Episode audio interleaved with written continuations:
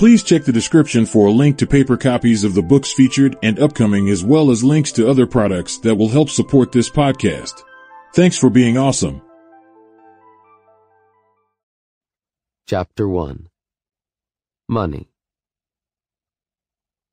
Bitcoin is the newest technology to serve the function of money, an invention leveraging the technological possibilities of the digital age to solve a problem that has persisted for all of humanity's existence. How to move economic value across time and space. In order to understand Bitcoin, one must first understand money. And to understand money, there is no alternative to the study of the function and history of money.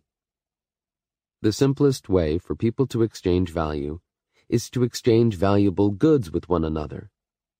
This process of direct exchange is referred to as barter, but is only practical in small circles with only a few goods and services produced.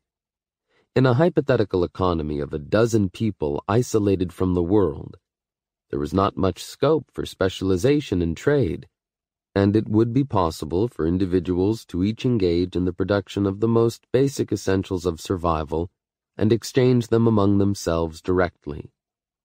Barter has always existed in human society and continues to this day, but it is highly impractical and remains only in use in exceptional circumstances, usually involving people with extensive familiarity with one another.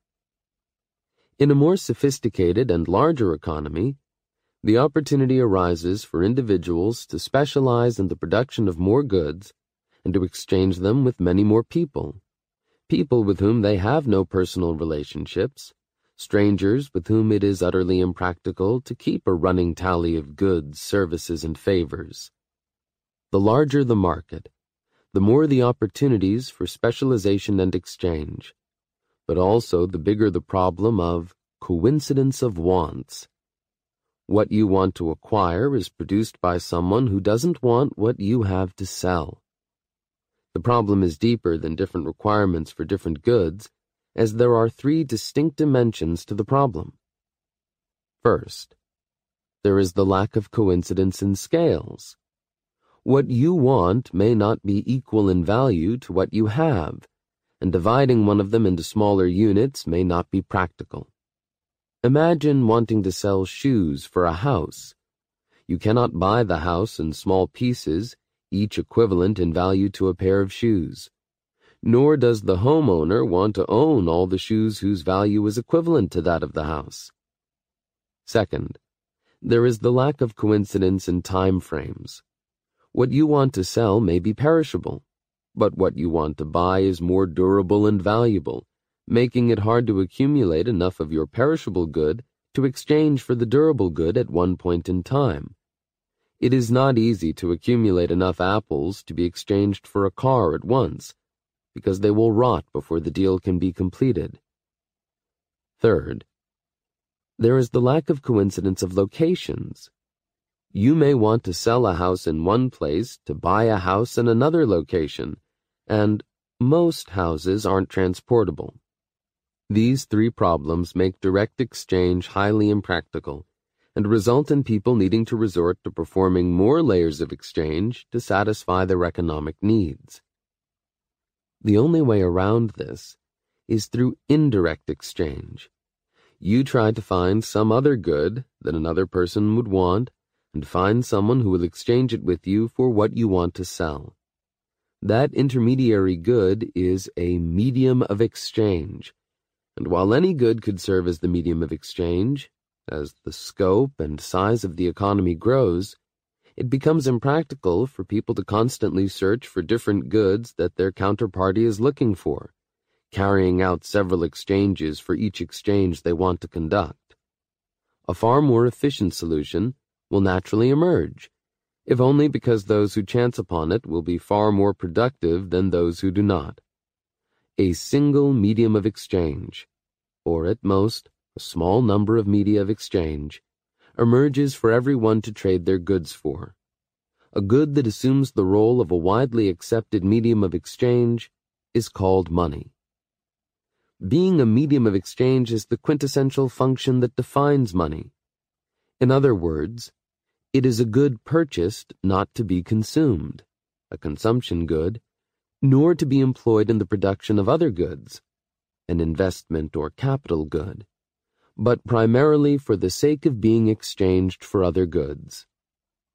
While investment is also meant to produce income to be exchanged for other goods, it is distinct from money in three respects. First, it offers a return, which money does not offer. Second, it always involves a risk of failure, whereas money is supposed to carry the least risk. Third, investments are less liquid than money, necessitating significant transaction costs every time they are to be spent. This can help us understand why there will always be demand for money, and why holding investments can never entirely replace money. Human life is lived with uncertainty as a given, and humans cannot know for sure when they will need what amount of money. It is common sense and age-old wisdom in virtually all human cultures for individuals to want to store some portion of their wealth in the form of money because it is the most liquid holding possible, allowing the holder to quickly liquidate if she needs to, and because it involves less risk than any investment. The price for the convenience of holding money comes in the form of the foregone consumption that could have been had with it, and in the form of the foregone returns that could have been made from investing it. From examining such human choices in market situations, Carl Menger the father of the Austrian School of Economics and founder of marginal analysis in economics, came up with an understanding of the key property that leads to a good being adopted freely as money on the market, and that is saleability, the ease with which a good can be sold on the market whenever its holder desires, with the least loss in its price. There is nothing in principle that stipulates what should or should not be used as money. Any person choosing to purchase something not for its own sake, but with the aim of exchanging it for something else, is making it de facto money. And as people vary, so do their opinions on and choices of what constitutes money. Throughout human history, many things have served the function of money. Gold and silver most notably, but also copper, seashells, large stones, salt, cattle, government paper, precious stones, and even alcohol and cigarettes in certain conditions. People's choices are subjective, and so there is no right and wrong choice of money. There are, however, consequences to choices. The relative saleability of goods can be assessed in terms of how well they address the three facets of the problem of the lack of coincidence of wants mentioned earlier, their saleability across scales, across space, and across time.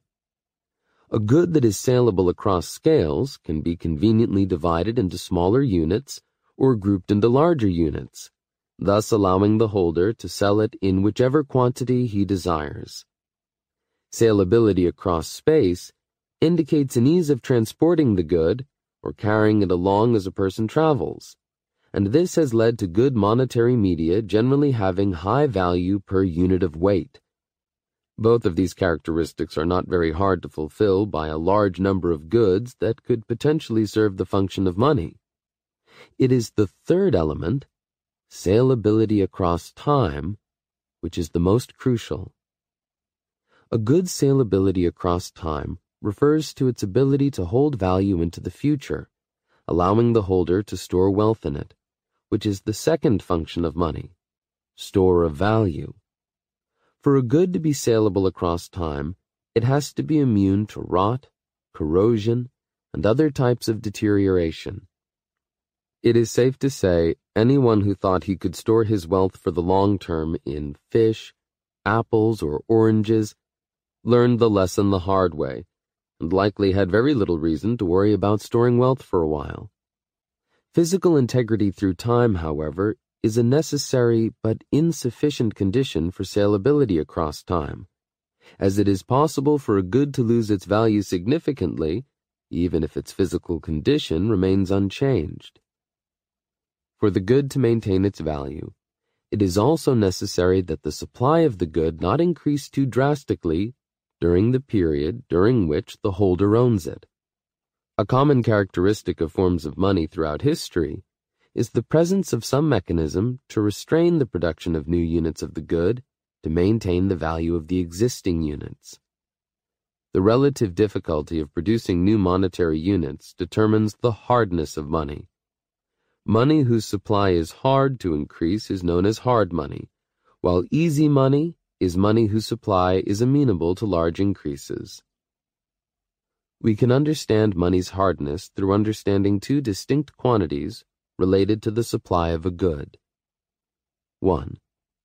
The stock, which is its existing supply, consisting of everything that has been produced in the past minus everything that has been consumed or destroyed and 2. The flow, which is the extra production that will be made in the next time period. The ratio between the stock and flow is a reliable indicator of a good's hardness as money and how well it is suited to playing a monetary role. A good that has a low ratio of stock to flow is one whose existing supply can be increased drastically if people start using it as a store of value. Such a good would be unlikely to maintain value if chosen as a store of value. Such a good would be unlikely to maintain value if chosen as a store of value. The higher the ratio of the stock to the flow, the more likely a good is to maintain its value over time and thus be more saleable across time. If people choose a hard money with a high stock to flow ratio as a store of value, their purchasing of it to store it would increase demand for it, causing a rise in its price, which would incentivize its producers to make more of it. But because the flow is small compared to the existing supply, even a large increase in the new production is unlikely to depress the price significantly. On the other hand, if people chose to store their wealth in an easy money, with a low stock to flow ratio, it would be trivial for the producers of this good to create very large quantities of it that depress the price, devaluing the good, expropriating the wealth of the savers, and destroying the good saleability across time. I like to call this the easy money trap.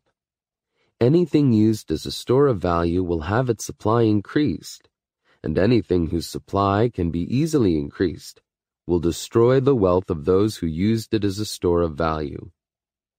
The corollary to this trap is that anything that is successfully used as money will have some natural or artificial mechanism that restricts the new flow of the good into the market, maintaining its value across time. It therefore follows that for something to assume a monetary role, it has to be costly to produce Otherwise, the temptation to make money on the cheap will destroy the wealth of the savers and destroy the incentive anyone has to save in this medium.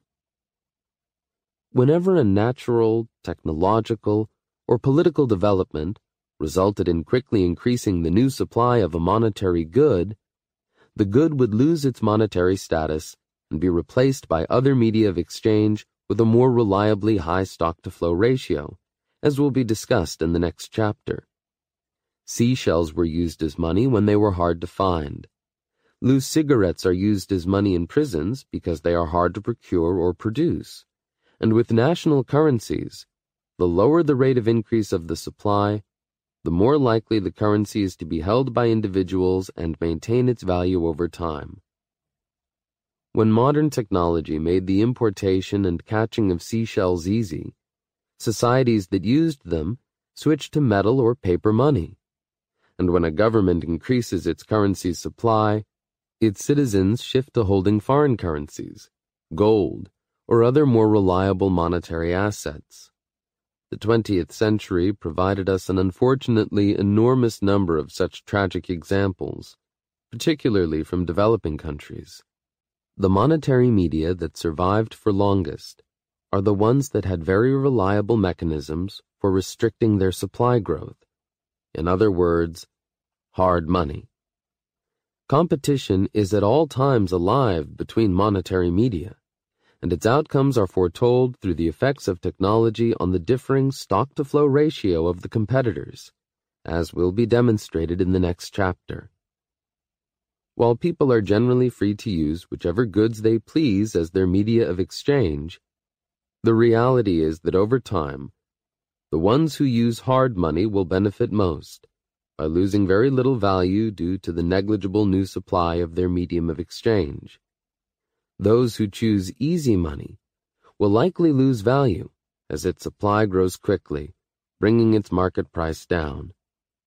Whether through prospective rational calculation or the retrospective harsh lessons of reality, the majority of money and wealth will be concentrated with those who choose the hardest and most saleable forms of money. But the hardness and saleability of goods itself is not something that is static in time. As the technological capabilities of different societies and eras have varied, so has the hardness of various forms of money, and with it, their saleability. In reality, the choice of what makes the best money has always been determined by the technological realities of societies shaping the saleability of different goods.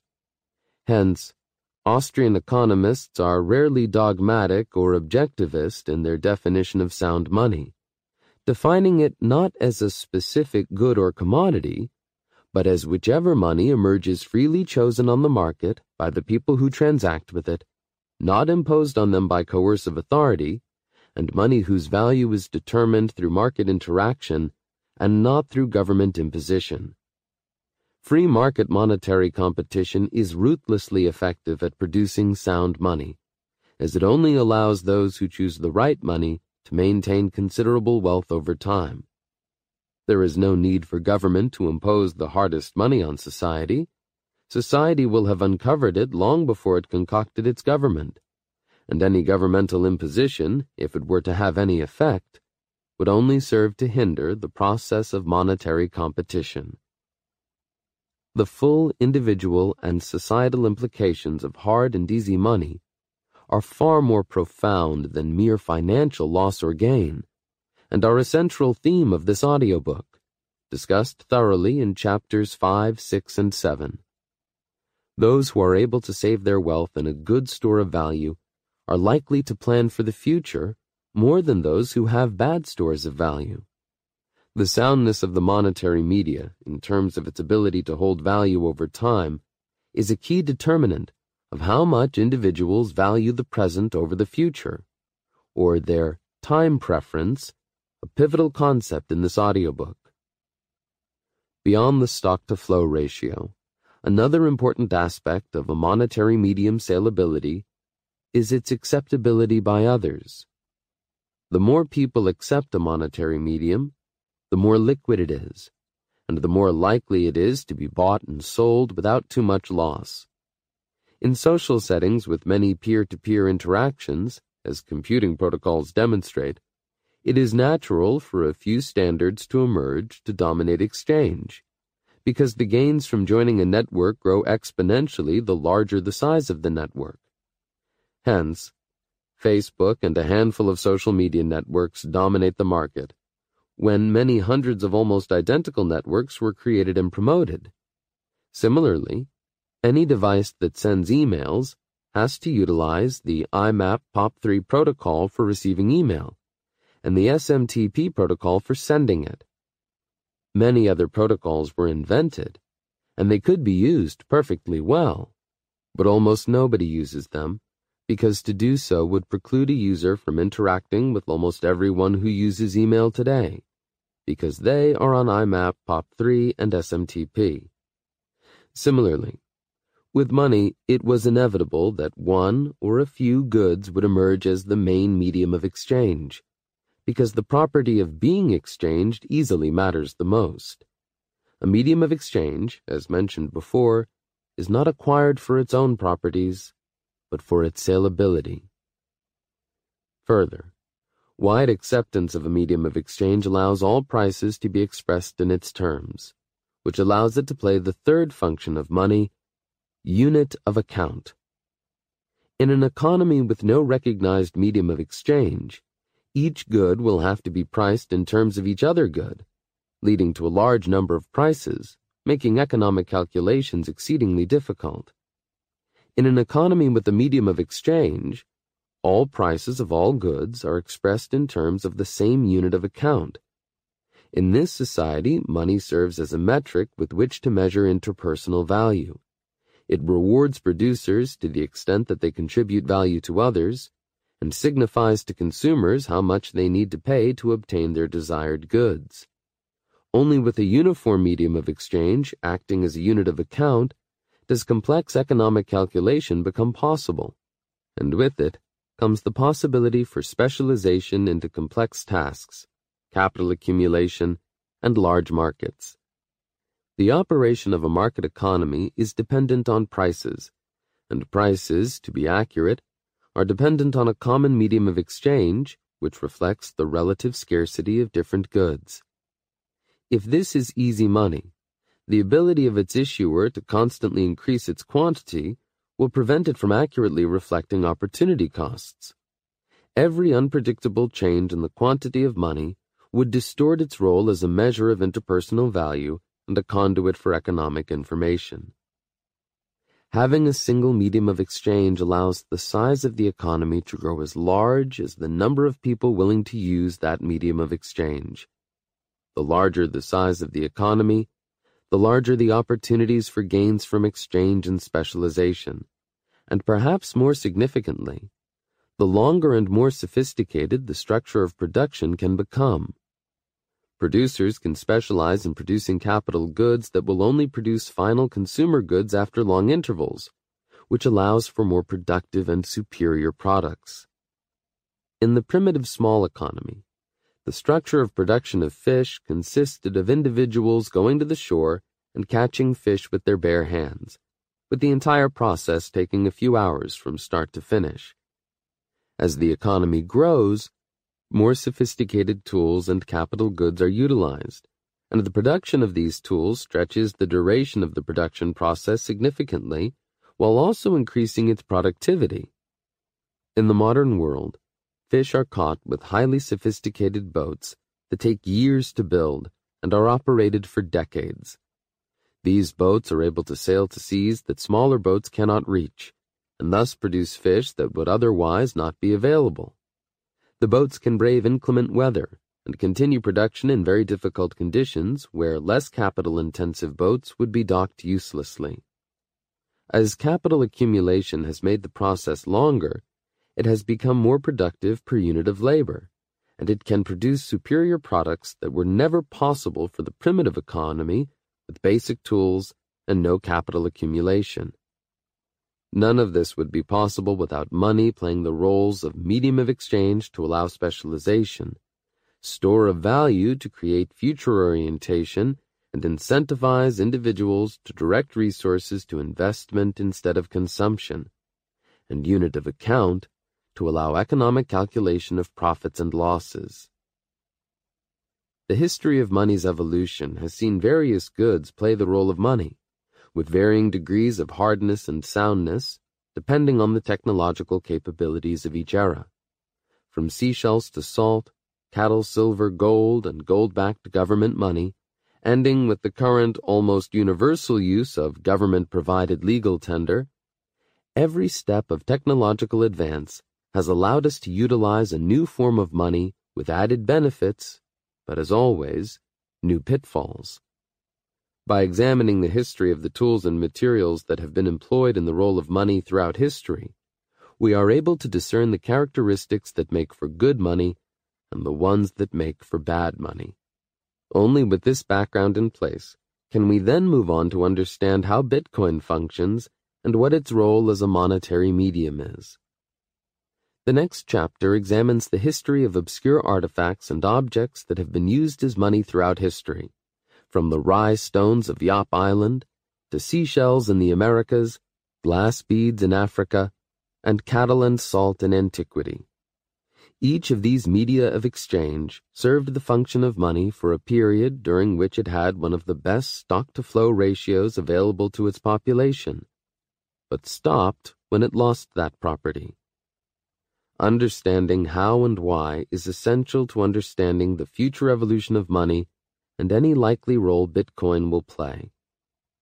Chapter 3 moves to the analysis of monetary metals and how gold came to be the prime monetary metal in the world during the era of the gold standard at the end of the 19th century. Chapter 4 analyzes the move to government money and its track record.